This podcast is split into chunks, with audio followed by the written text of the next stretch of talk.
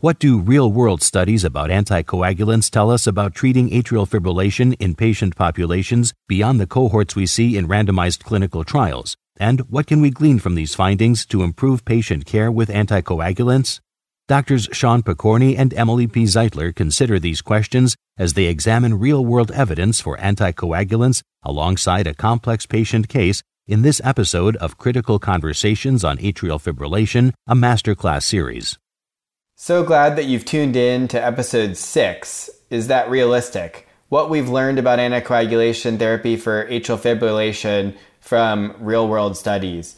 In this episode, we're going to compare the efficacy and safety for DOACs and warfarin based on findings from clinical practice and discuss how these findings can inform treatment decisions and clarify the role of anticoagulant therapy in specific populations, such as patients with non-valvular atrial fibrillation complicated by obesity or cancer, or who are frail. And so, what we know is that the percentage of randomized clinical trials that would be feasible to replicate through an analysis of administrative claims is actually quite small. It's important to understand how similar or different those patients might be.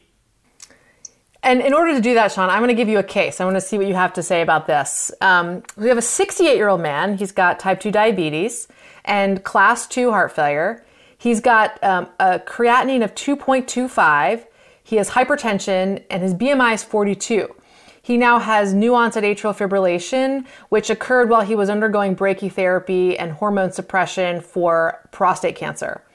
No prior stroke, no prior embolic event, no liver disease, prior bleeding, or previous history on uh, Coumadin. He does not take aspirin or clopidogrel or NSAIDs and has no alcohol use. He does take metformin, uh, dapagliflozin, dapagliflozin, uh, sacubitril valsartan, metoprolol, and leuprolide. So, in summary, he's got a CHA2DS2-VASc of four, um, and he has a HAS-BLED of three. So, how do you approach uh, his anticoagulation? Yeah, well, let's let's go through some of the clinical practice data, and then we'll maybe come back to this patient. So, there, the study Aristophanes was uh, uh over included a population of um, really uh, over 180 million patients from a variety of claims based data sets. So, this is a huge study that makes it possible to investigate agent specific differences in stroke and bleeding, where head to head trials may not really be available. And it also includes patient populations that are typically excluded from the, um, from the clinical trials that we see. And so, once they took this population and created a propensity matched data set, they had over 400,000 patients that were on anticoagulation. And what this showed was that when you compare the rates of stroke and major bleeding in the randomized trials versus the Aristophanes clinical practice population, what you see is that there are certainly higher risk patient populations. So, overall, the rates of stroke from Aristophanes in the randomized clinical trials are relatively similar. The bleeding rates, major bleeding rates, are higher in clinical practice than they are in the randomized controlled trials. And then, certainly, as you move from the general population Aristophanes to the patients with severe obesity, on to patients with active cancer, and on to patients who are older and more frail, what we see is that these patient populations are really higher risk patients. They have higher rates of stroke and systemic embolism relative to the clinical trials, and they have significantly higher rates of major bleeding as well. And so that that's really helpful. The Aristophanes population is really instructive in how we think about applying clinical trial data to our day-to-day practice. So so thank you for doing that, Sean. Um, is is that the only one? Are there other real-world data sets that give us other information about how to apply these data?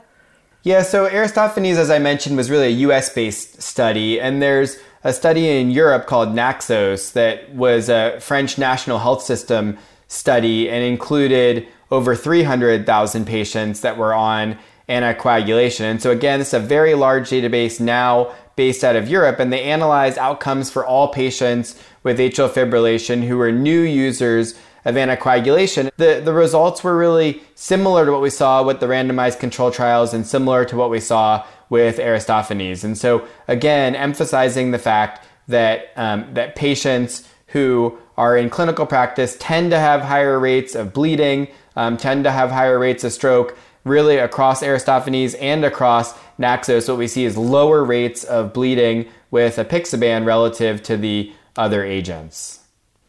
So I would say, you know, based on that, getting back to our case, and, and this patient again has chronic kidney disease, um, we would say that that his risk scores when you when you think about this, you know, he's a, at much higher risk of bleeding and stroke, similar to the higher risk patients in Aristophanes, such as the patients with cancer, patients with frailty. And, and we know that these patients are at high risk of stroke and that they're at high risk of bleeding as well. And so this is a patient that I would put on apixaban and I would um, put them on the five milligram dose because they only have one risk factor for reduction or one dose reduction criteria, which is their creatinine. That's a really good point. It's important to remember that there are those three criteria um, weight less than 60 kilograms, age greater than or equal to 80, and creatinine greater than 1.5.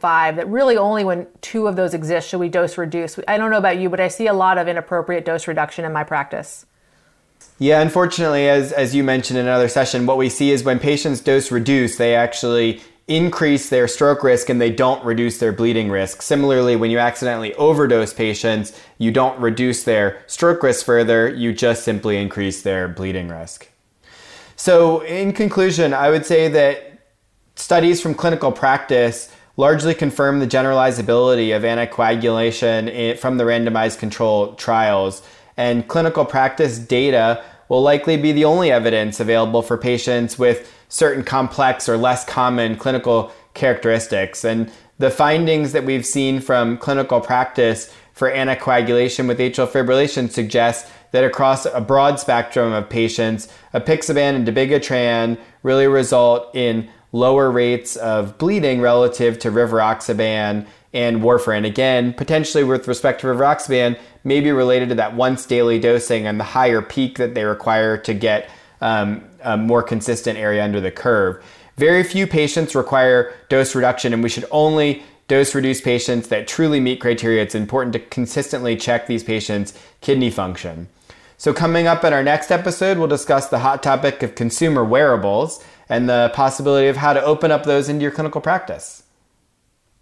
This activity is certified by Penn State College of Medicine for physicians and by PVI, Peerview Institute for Medical Education for nurses and pharmacists. This activity is developed in collaboration with our educational partner, PVI, Peerview Institute for Medical Education. Remember to download the slides and practice aids. Thank you for listening to this episode. Don't forget to listen to the other episodes in this masterclass series and complete the post test for instant credit at peerview.com forward slash WQZ860. Downloadable slides and practice aids are also available online. This activity is supported by an educational grant from the Bristol Myers Squibb and Pfizer Alliance.